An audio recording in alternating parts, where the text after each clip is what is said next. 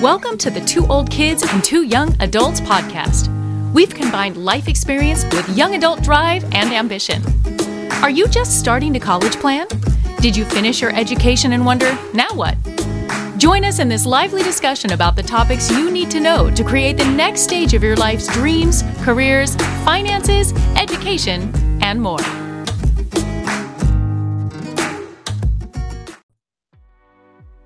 Go. All right, everybody. Well, welcome to this week's episode of the Two Old Kids, Two Young Adult podcast. This is Ed, Alex, Capri, and Amy coming at you live on this fine Tuesday evening. How we doing tonight? Good, It's man. You're working on good. your radio voice. I like that. Oh, yeah. You've been working on that. Alex. That's what I've been working on during my lunch hour. That and my dance moves. I love it. You got it. That was strong. Thank Uh, you. This is why I don't do intros anymore because I butcher them and it completely throws the whole show off for Oh, five Ed minutes. still can't say the name of the show, so we're putting. I putting think him I got that. it now. Two old kids, two young adults. I think I've been We'll take this out then. Uh, yeah, I'm, I'm practicing before I go to sleep. Um, so uh, last week, um, our esteemed host Amy was on um, Dr. Phil.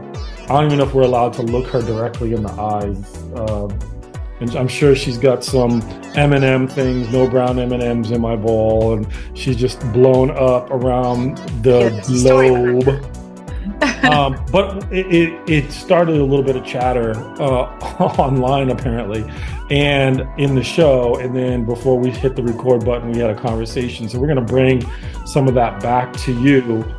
Amy i mean just overall before we get into the actual topic can you tell us about that experience? Like what it's like to be in a studio live audience people around you other people contributing. I know it's not like you know the old days where you know talk shows would be throwing chairs at people. At least i hope it didn't get that. Thankfully, yes, no chairs were thrown at me. so uh, just a bunch of resumes thrown at people. Uh, so maybe you could tell us about that experience a little bit It was interesting. You know, I've done television before. I've worked at a big studio here in San Diego. I've performed in stadiums, but that was a different level, especially with the nature of what it is. I do podcasts like this all the time, interviews, but it's usually a little bit more of positive conversations. I do a lot of inspirational speaking and coaching and encouraging. I knew I was going on this show where it was going to be more of a hot topic debate, and that was definitely outside of what was my norm. And so I had to prepare for that and realize that I needed to represent my best, just be truthful to my own branding and message and thoughts, and not let any of that in, intimidate me. But if I wasn't used to being on television for a living, it definitely would. It's that next level. Those are big cameras. That's the real deal. And you're going in on such a hot topic. Those things, you know, no chairs were thrown, but still, it was it was heated. And I, I found it to be a, real, a really incredible experience as a media coach uh, value because I can now bring that expertise and my experience to clients on how to prepare for something like that. But definitely, definitely eye opening for sure. First of All the so- studio was freezing. let's get into the topic what were you there to talk about The topic for the show was about the silent quitting that's g- taking place, and especially the the, the TikTok phenomenon that kind of started this. And really, if you look at the root, it's disgruntled workers, people who are just tired. And I definitely sensed just this bit of hopelessness. And there were uh, young adults across from me. I was with two other entrepreneurs and business owners, and I, I got categorized into a boomer t- category, which I have to say was the most offensive comment that I got. I'm no boomer. I'm a Gen Xer. But like, come on. Uh, but it was it was interesting. We're on one side, and then we had some millennials and, and Gen Zers on the other side, and they there. You can tell that there's just a sense of being fed up. Like, why should I bother? Why should I work this hard? Why should I pursue a career? Because capitalism and and we can't the cost of living we can't afford any of it. It just seems pointless. And one of the guys after actually left a job because he just wanted to be able to do gig work. A lot of it was talking about choosing gig working over choosing a traditional career that you grow in and expand in. And so definitely interesting conversation because you're you, you want to see both sides. And for me, I definitely saw some more angry young adults, but beneath that is really just that i think fear based and almost a hopelessness. And they haven't learned yet how to have that maybe positive mindset for themselves to realize i can see myself 20 30 years from now that this hard work will pay off even if you're working that hard and gig working have more of a goal. And i just saw a sense of a lack of goals that was really represented on the other side Um, I'm gonna let you two young adults jump in on this. I I think um, just one thing I'd like to define for some of us older folk who might not know. When you say quiet quitting, what does that exactly mean? Like, how would you define that? It was the definition is you're you're at your job and basically doing the bare minimum taking the paycheck you know all right i'm supposed to do x y and z between these hours. Don't ask me to check an email after work. Don't ask me to do any extra. I'm not staying late. I'm not coming in early. I'm not doing helping somebody else out. I'm not covering out for somebody else at work. I'm going to do the bare minimum because that's all you're paying me to do. And unless you want to raise my salary and unless you want to see my value i'm not going to do anything else. So i'm just going to sit here and do the bare minimum. So I can still maybe watch Netflix during the day once in a while if I work from home or go on a hike and still have what they say is the quality of life and not want to have to put in extra work to actually achieve something. Interesting. All right, thanks for clarifying that. Yes. This old dude, this uh old guy didn't know exact. I heard it, I just didn't understand it exactly. So, um, Capri, if you want to chat, like you made some interesting comments before we um, went to record about observations generationally. Um, what are your thoughts about some of the folks that are in your age group or some observations you've had related to mm-hmm. this topic? Um, yeah, so earlier we were kind of, well, I've kind of noticed, and I'm not sure if Alex relates to this because you're a couple years older than me, but I feel like definitely for people who are in college and I guess like five years or like my age and five years younger, it's kind of like we were growing up. I remember being in like second grade when some video went viral and no one knew about this person. And the next day, everyone and their mother knew about this kid. Like this person went on the Ellen show. It was just like one thing after another. And this kid's life changed overnight. And I think that a lot of people expect that social media can still do that for them today. But at the same time, the rise of social media, it's going, it's going, it's going, it's still going up, but it's so saturated. Whereas if you posted a video on YouTube X amount of years ago when it was first brand new, you could, and you were the first person in the rocket science niche, you could be the face of rocket science on YouTube. Whereas now it's a lot harder to do that because there is so much content. And then with the rise of TikTok, everyone thinks that posting a 30 second video of their day will help them to become viral. And yeah, in some cases it can. But when you talk about the 7 billion person population and how many people are actually going viral on TikTok and it is changing their life and they are making a career out of it, it's so, so small.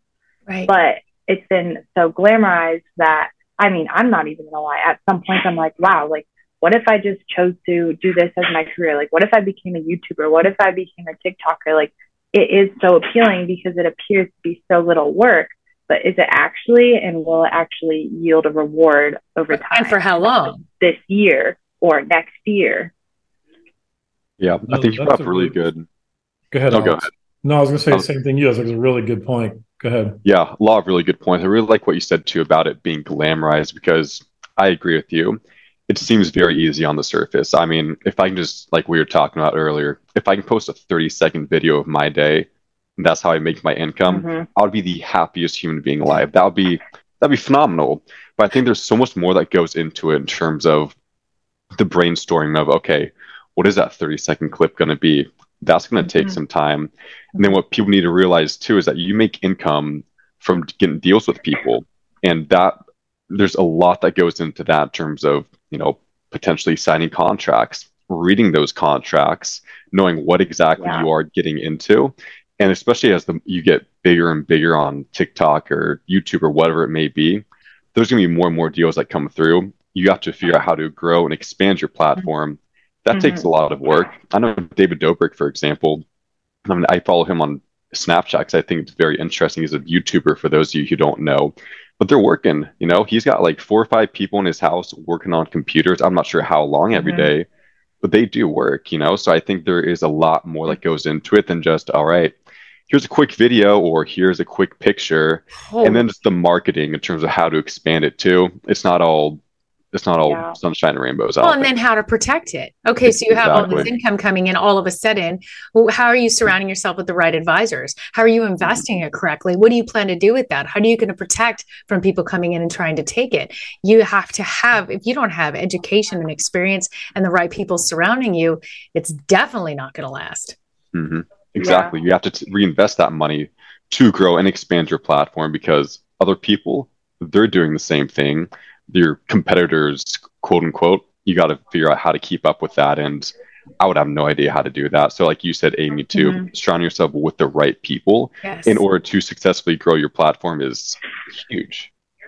Yeah, I think that is such a good point. And also, kind of going back a little bit earlier when you were talking about quiet quitting, Amy, like just doing the bare minimum. I think if you have that kind of career where you are a social media presence, like knowing when to draw the line and set that boundary and being like, oh, I'm going to take a 30 second clip of me making my dinner. And then I'm also going to take my nighttime routine and my morning. Like, when does it stop? And I feel like mm-hmm. when it's still all consuming, but now there's added stress of people judging everything that yes. you say and do. Like you were talking about earlier, like you're receiving I you said hate earlier. I'm pretty yeah, sure. No, literally like, hate yeah, comments. Like, how do you deal with that? I think them.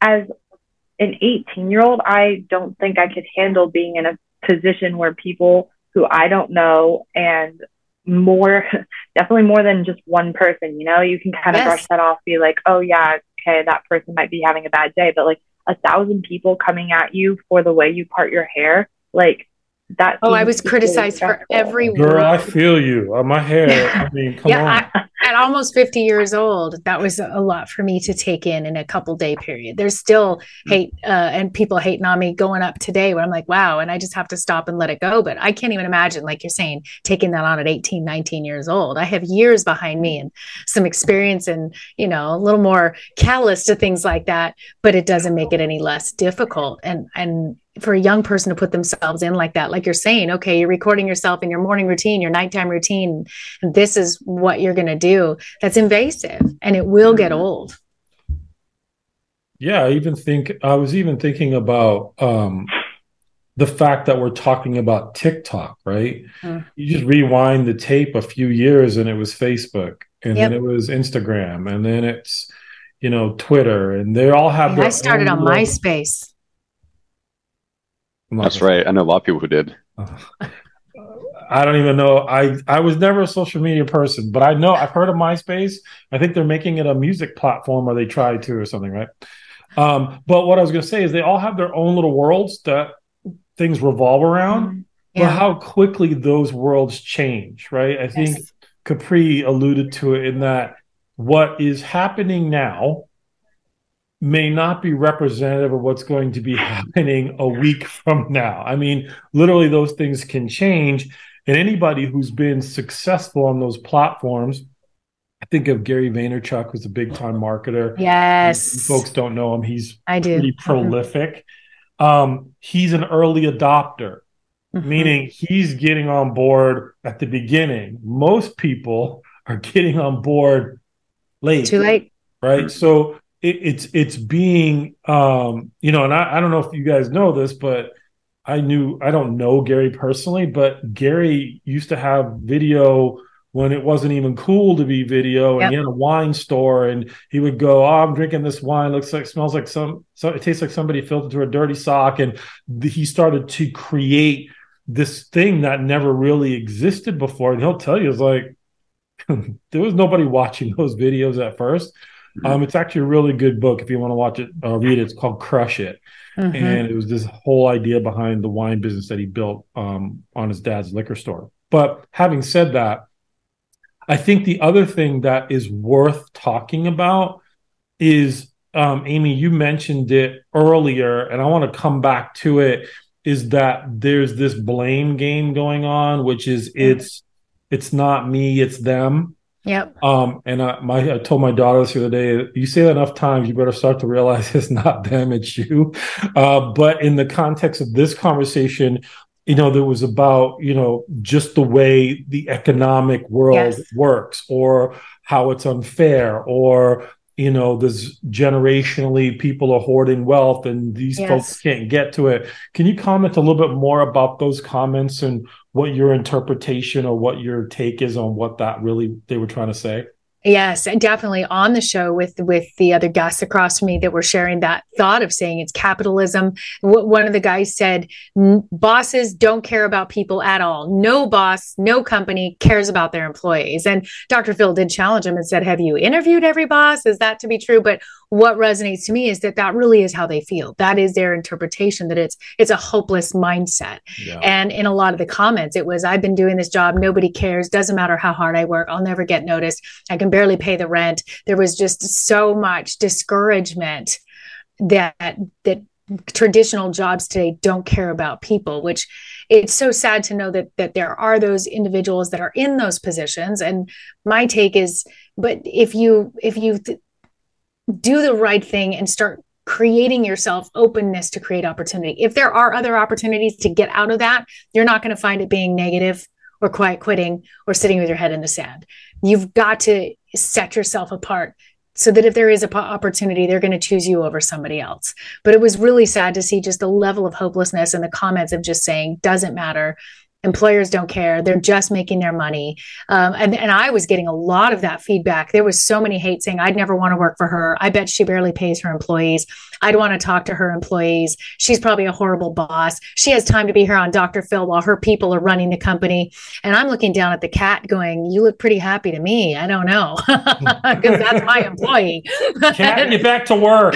cat i mean she has nap pods all over the place i don't understand so it was a lot of angry comments just assuming that i am horrible and am just entitled and don't treat my employees well and that was really sad to realize that a first impression of anything that we have such a brokenness in our society that that is a first impression Well, the good news is we don't have that many people watching or listening to this podcast, so we can say whatever we want. We're not going to get much hate. um, but what is interesting, and I've I've mentioned this before, not in on this podcast with you folks, but it's amazing how visceral people can be when they can hide behind their phone, tablet, or mm-hmm. computer. I would challenge somebody, at least the folks in the audience, Amy, they are talking directly to you face to face.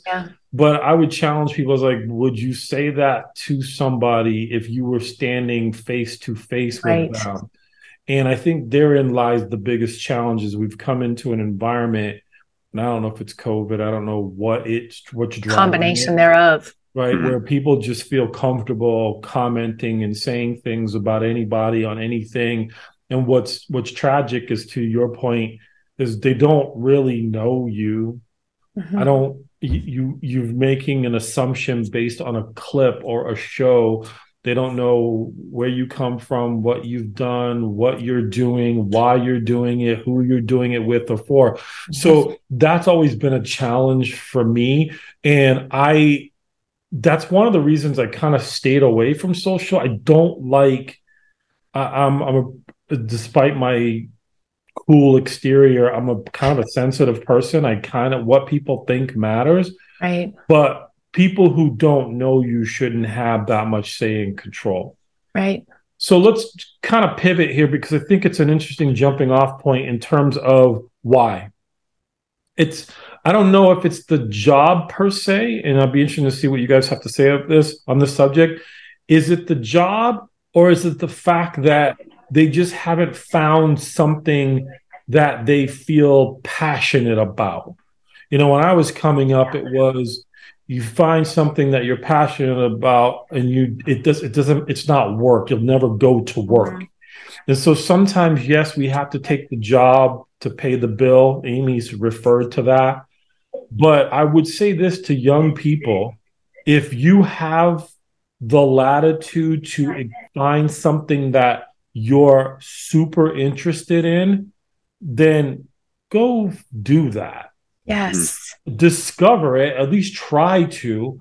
I mean i've done uh, we've talked about it's not what you know it's who you know. Most of the career pivots and moves i've made is because of i knew somebody. Yes. Who knew somebody made introduction but i would argue that that doesn't mean it was the right thing to do and i want to make sure we get that it's taking a job or going down a career path, sometimes it looks and sounds and feels glamorous before we get into it, but we our heart's not really in it. It's just not.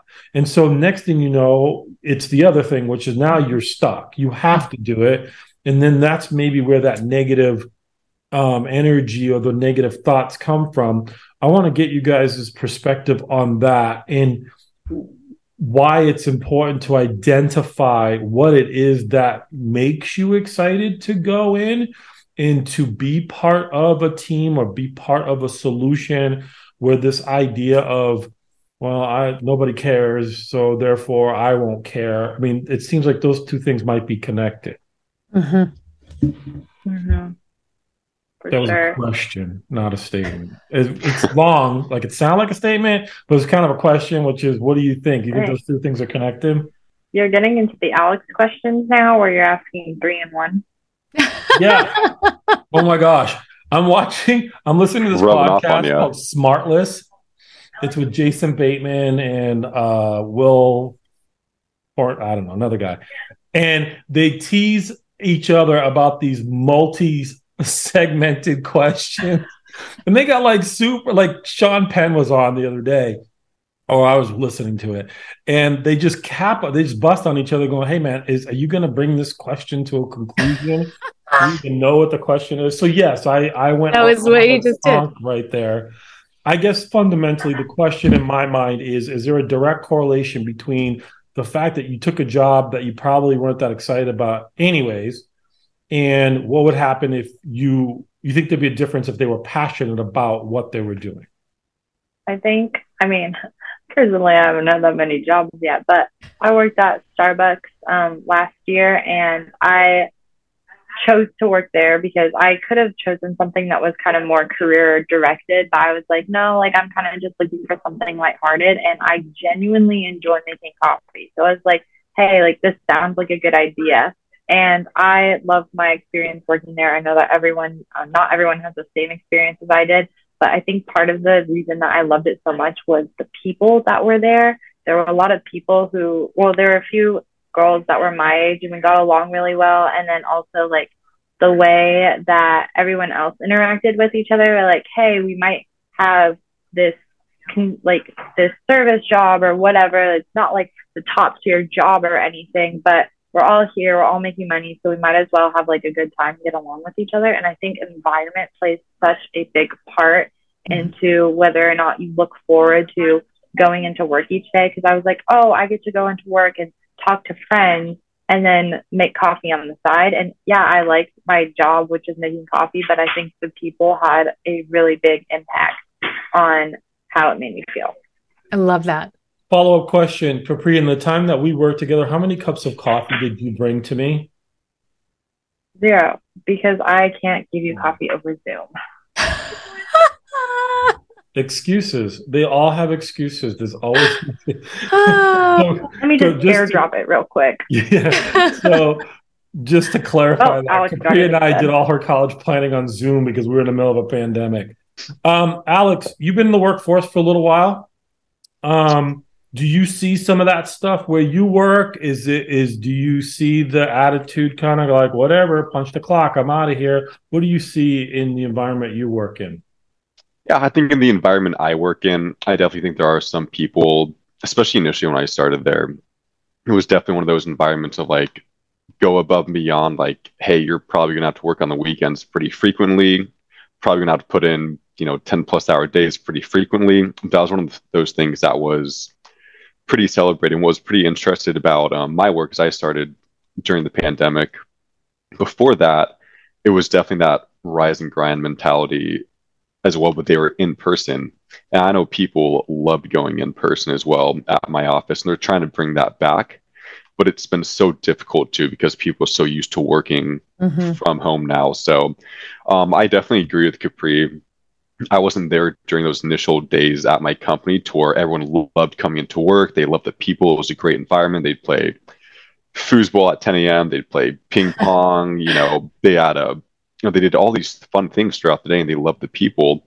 And it made that, all right, work hard mentality that much easier. And I think a lot of people, from what I've talked to, from the people I've talked to in my work, they think it's very hard to capture that, obviously, virtually. So right. I think some that want to work my butt off mentality can be lost because at the end of the day, you're sitting alone for the most part. It is lonely. It's, it's extremely lonely. And yeah, you can you talk to people over Slack, over Microsoft Teams, phone calls every now and then, but it's it's not the same. It's, it's lonely. So yeah, so I definitely agree with Capri there. And then I just want to add another point as well. I definitely think, especially when you're kind of getting out into the workforce, it depends on what you value in your life.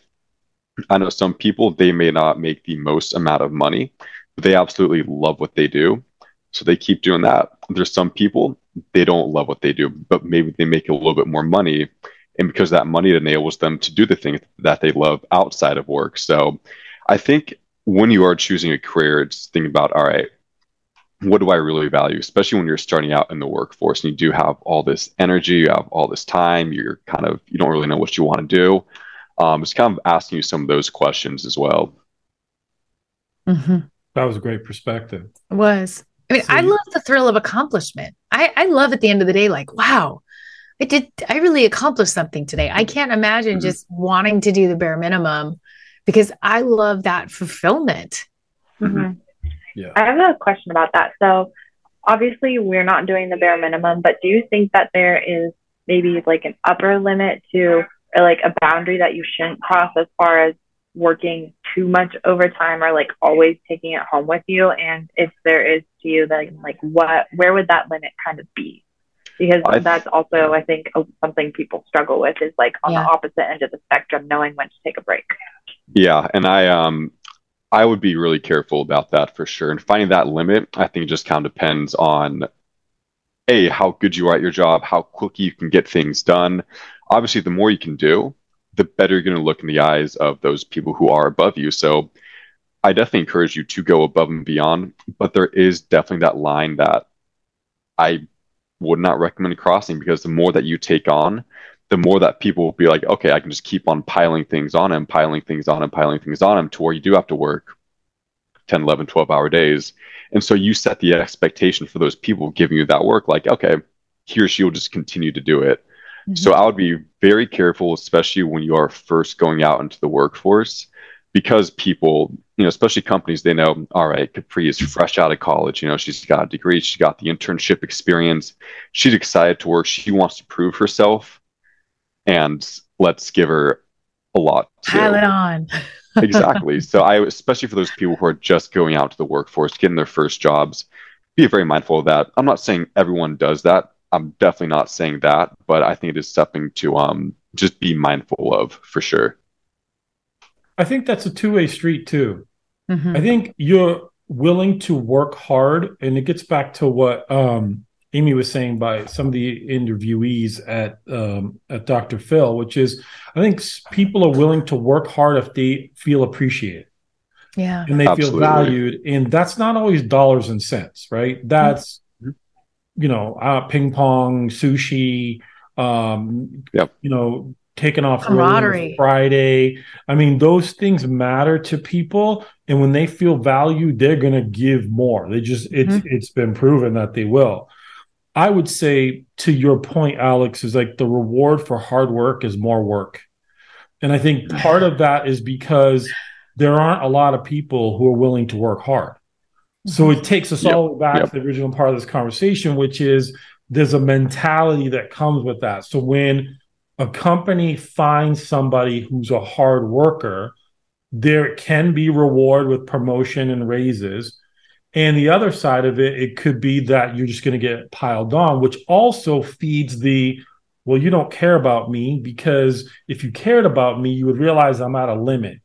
And by the way, how come I'm doing that other person's job and they still get paid, or maybe they're making more than me because I've been here longer? So all these internal conversations start to happen. And then we've categorized it as quiet quitting, but in reality, mm-hmm. it could be a whole bunch of things that are boiling underneath that are just captured in this one idea. And what comes out is, why should I? Because you right. don't care.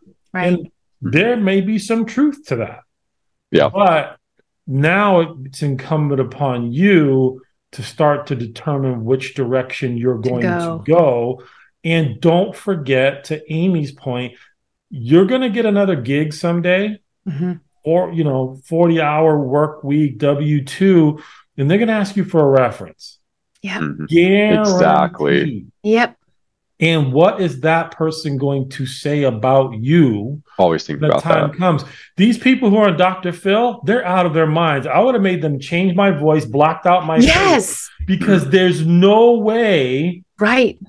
Th- if they're getting a half a million views, some day, some point, was just somebody's on going Facebook. to walk into an office and go, "You look familiar," and they go, "Yeah, I was on Dr. Phil." And I go, "Yeah, let me go look that up." And then guess what? Millions of views on television. Yeah, so Yep. that is a challenge. So before we, this is a very interesting conversation. So I want to throw some stuff out you, give you some statistics, and I'm going to ask you a couple questions. All right. Good deal. From the age of 18 to 24, 18 to 24, how often, according to Indeed, does a person change their job in years? 18 to 24. I feel like that's a really difficult question because I know that a lot of people are working like summer jobs where they might not be going back the next Mhm. summer. So Mhm. for that reason, I'm gonna say every year. That's what I So, was like, like. Say. Yeah.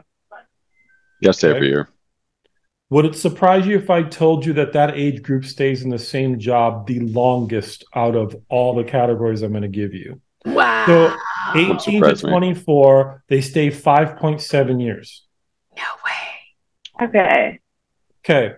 25 to 34, how often does that age group change jobs? Three Every times. two. Two Say years. four. Two, Alex, what did you say? Four. Amy? Three. 2.4. Every two and a half years, they turn.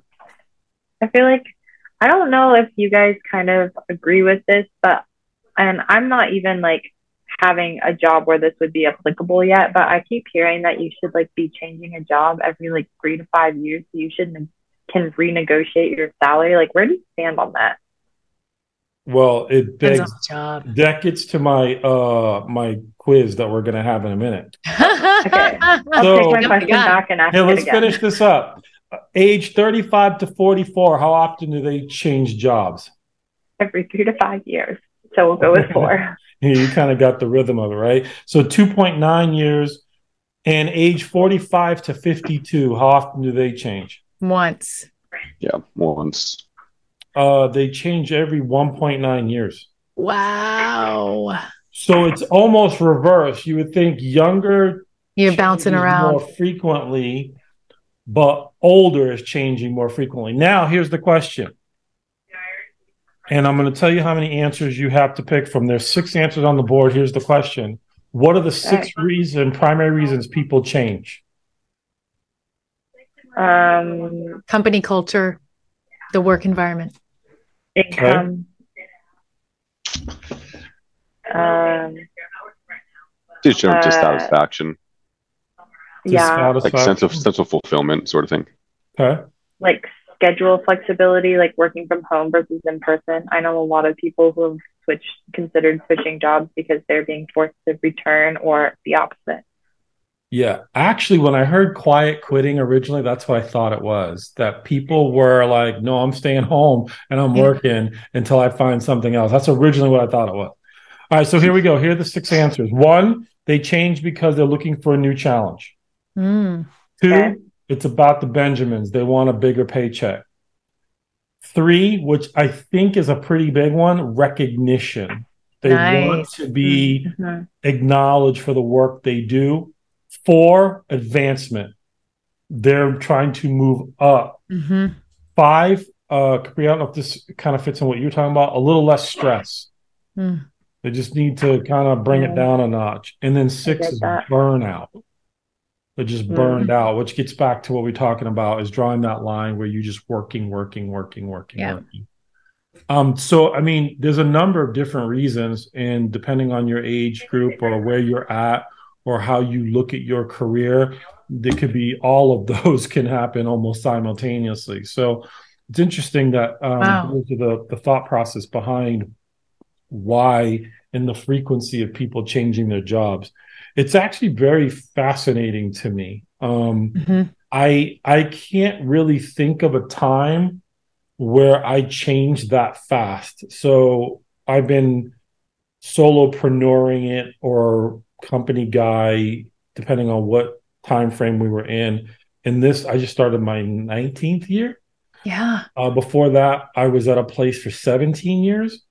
Um, I think the shortest stint I had was at Bank of America. I think I did three there. So, And um, you told us you were only 30. This math isn't adding up.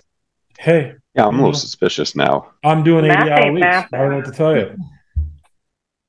Yeah. Uh, but I will tell you this there is something about burnout. Like sometimes, you know, you get good at what you do and you can do it like without really thinking about it. And sometimes you start to think, I, I want a new challenge. That was one of the ones on the list, right? So I, I we said this before on a different podcast. I'm a big fan of the side hustle, man. Yep. Get something going that you're Mhm. excited about because Yep. it will infuse you with energy to get you through some of those days where maybe the boss is not right or the work is tedious or your fellow workers are obnoxious and rude and overbearing those things you can control that when the time is right. You just have to put some things in motion. So um that was that. That kind of reminds me of the thing. It's like you need five hobbies, like one to make you money, one to make you happy, one to keep you active, one for creativity, and then I think that last one's like personal growth. oh Yeah. that's really good i like Nice. that Yeah, it's really good. I Nice. Like that. Wait, I wait. I found it on Pinterest Capri. like five years ago. but it's pinterest Wow, there you go. school now Wow. social media out there. for what they do. Okay, I'm just telling you right now. I love fine. Pinterest is like, like I think it's the superior social media. I'm Oh, just yeah. gonna put that out there. It's peak social media. I absolutely agree. Mhm. That's fantastic. you know what I use Pinterest for? For my vision boards. Oh. Yeah, that's really good. It's a great idea. I I like You see all of our faces on your vision board? Yeah, yeah, We're yeah. at the top. Yeah. We're, we're Exactly. all over it. Just We this screen the right here is our vision board. Exactly. You guys know me deep here. um, so uh, you guys got time to have a quick little chat about um, what what's going on at the high school level. Mhm. You want me to stop recording and start it again, Amy, or you know, or what? You're going to close us out of our. Uh, Yeah, we gotta end Oh, our okay. episode. Uh, well, I don't know if we want to record this other thing too. It might be kind of interesting for as a little bonus session. Let's do it. We But having cut said that, that was an episode of Two Old Kids, Two Young Adults. And I know you loved it. All five of you. I know you loved it. So give us a thumbs up.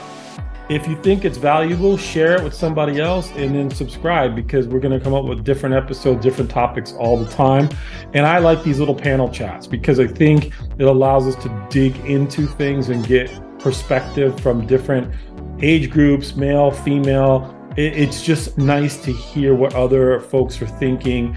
Um, that, and I, I know I'm the senior member of the group, but it's it's nice to hear what you guys think and what goes through your mind when these topics come up. I, I like actually like this sometimes better than the guests. No offense, guests, but that's. um, so again, check us out. Uh, enjoy the conversations, and we'll see you next week. Make sure and subscribe to this show so you don't miss the next episode of Two Old Kids and Two Young Adults podcast. We want to hear from you as well. You can email us at 2ok2ya at gmail.com.